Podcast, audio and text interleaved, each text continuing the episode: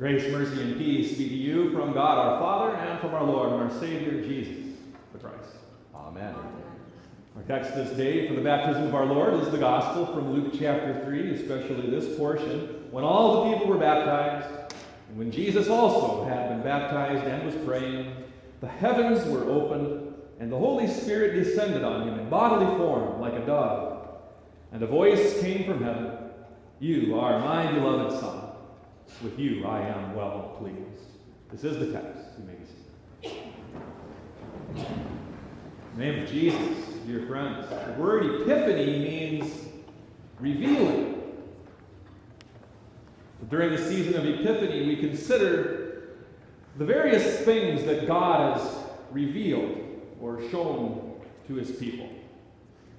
And it isn't too hard to figure out what God wants us to see in today's gospel. The heavens were opened, and the Holy Spirit descended on Jesus in bodily form of a dove, and a voice came from heaven You are my beloved Son. With you I am well pleased. Well, that ought to get your attention. It's not every day that God opens up the sky and proclaims something to us. It's not every day that the Holy Spirit takes on the form of a dove and flies down to rest on someone. In fact, I think it would be safe to say that this is the only time that all of these things happen together in the entire history of the world. Luke tells us that the crowds wondered if John might just be the Christ. They were ready. All of the prophecies have come true. All that's left at this point is for that long awaited Christ actually to show up. Maybe, just maybe, he's the one. John's out there by the Jordan saying, No, no, no, I'm not him. He is coming. So prepare the way for the Lord. Then one day, the Lord himself steps down into the Jordan tells John, Baptize me. After that baptism, the sky opens up, the Holy Spirit comes down, and there's this voice. Is that an epiphany or what?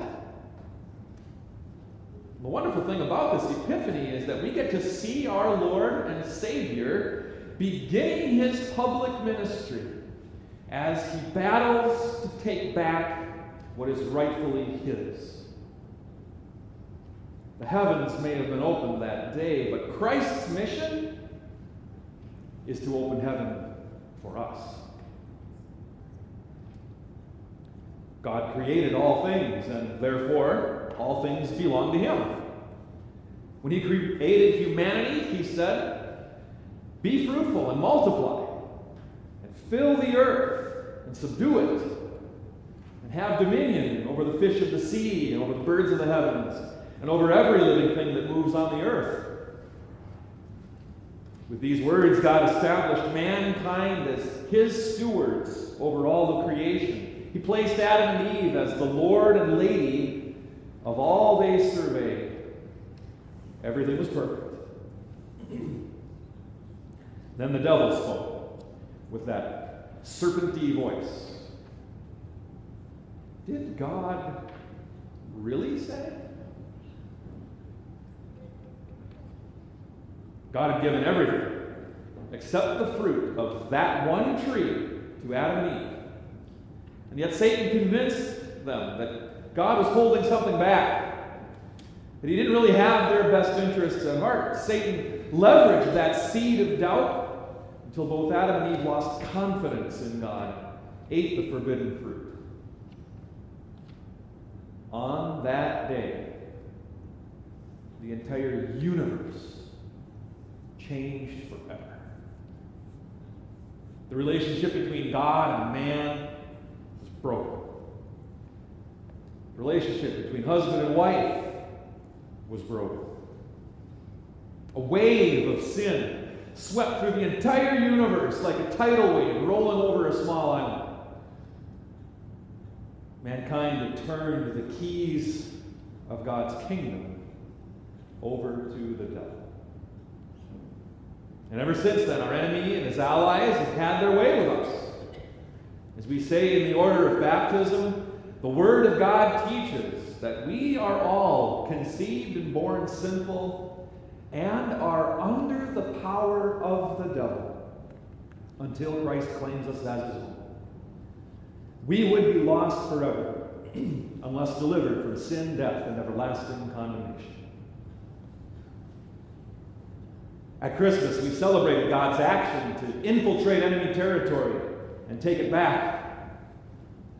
In the incarnation, God became one of us. He stepped onto the battlefield as a baby in a manger and then grew up to be a man. Now, here at his baptism, God the Father proclaims his intention to all who were at the Jordan that day. we got excited about this epiphany, and rightly so. Jesus is on the move. The people who were there witnessed the inauguration of Christ's public ministry. The one for whom they have waited has arrived. Strike up the band. Break out the fireworks. This is a reason to celebrate.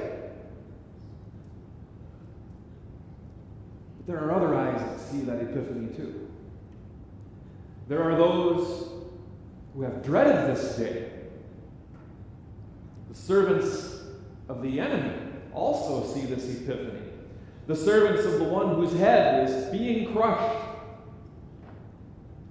For those servants, it's time to go on red alert. Christ is about to start his offensive. Although we don't read the account of Jesus' temptation until the Lenten season, it actually takes place right after Jesus' baptism. The Holy Spirit sends Jesus out into the wilderness to do battle with the enemy. And the devil wasted no time in hitting Jesus with every weapon at his disposal. The Epistle to the Hebrews says that Jesus is the one who, in every respect, was tempted as we are, yet without sin.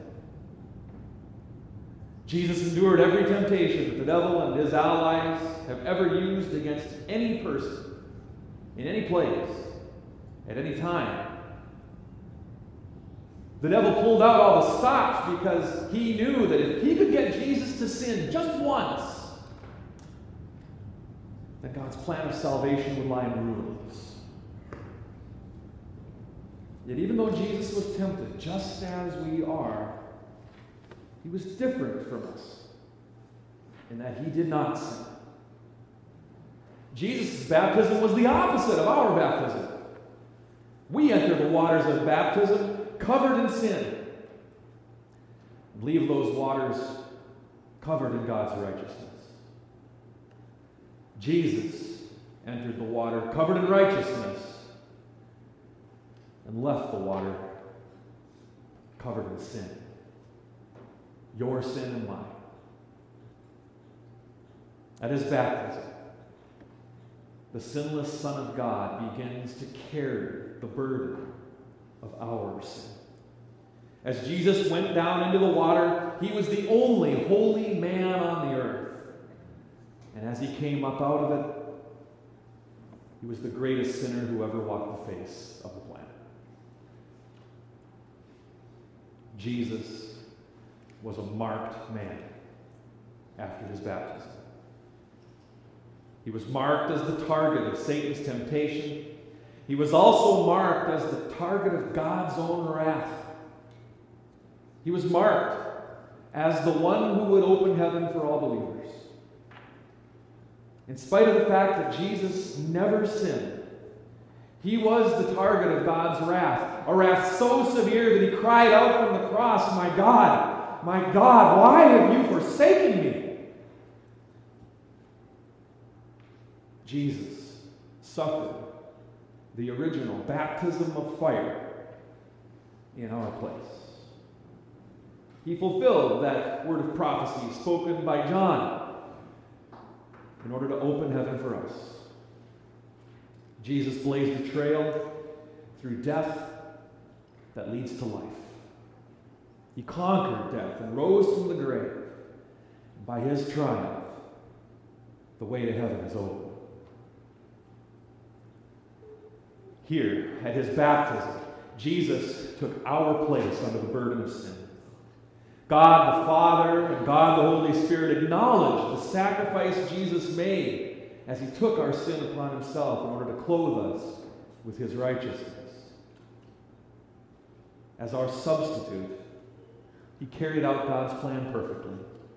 The mission that Jesus began at his baptism was successful. He opened the way to heaven. He offers to join us to himself through our baptism. The Holy Spirit gives us faith to receive that offer. And God the Father adopts us into his family in view of that faith. So when the time comes for us to leave this world, the heavens once again will open. The angels will carry us to his side, and we will hear our Father say, You are my beloved child. With you I am well pleased. Thanks be to God through Christ Jesus our Lord. The peace of God that passes all understanding, guard your hearts and minds in Christ Jesus.